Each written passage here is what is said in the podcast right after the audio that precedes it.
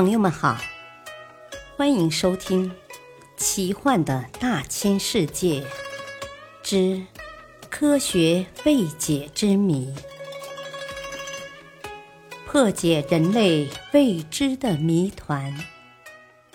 播讲：汉月。备受争议的伯利恒星。长期以来，伯利恒星一直是人们关心的话题。伯利恒星究竟是颗什么样的星呢？自古以来有很多说法。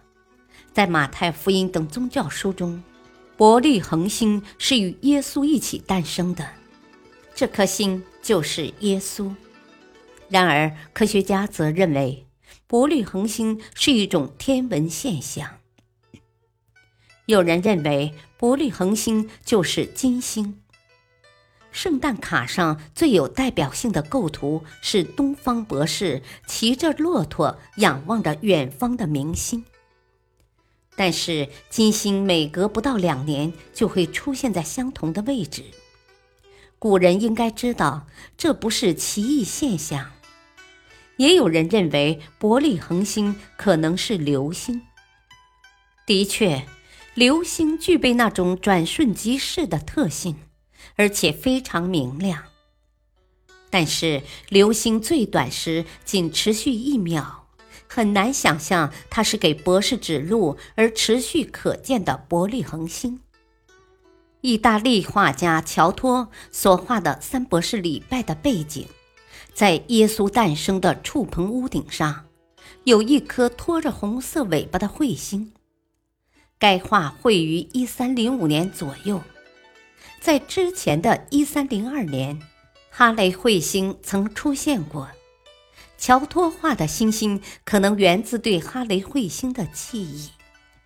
以行星运动率闻名的开普勒曾认为是超新星的出现造就了伯利恒星。超新星、新星是星球发生大爆炸而突然发亮的现象。当时的天文学家认为，超新星大约以三百年一次的周期增光。经计算，耶稣诞生应时逢超新星增光期。但是，根据现代天文学研究，超新星并不会增光，因此开普勒的伯利恒星是超新星之说也就站不住脚了。之后，又有人提出。伯利恒星是双星，是木星和土星的汇合。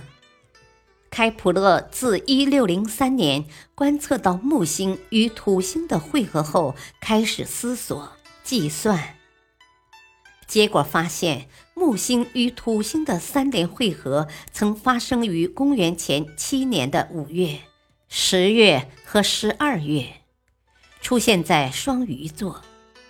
这与最早和后来定下的耶稣的诞生日五月和十二月吻合，而且与耶稣的实际诞生日吻合，因为这与马太福音上所载的东方博士看到新星升起后，与公元前七年去巴勒斯坦看望耶稣的时间也吻合。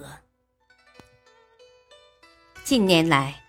剑桥大学的天文学家哈弗瑞兹综合了上述各家的说法后提出，马太福音上的东方博士于公元前七年看到木星与土星的三联汇合，认为巴勒斯坦可能发生了大事而留意，一年竟发现木星、土星、火星聚集在一点，加上公元前五年的春天。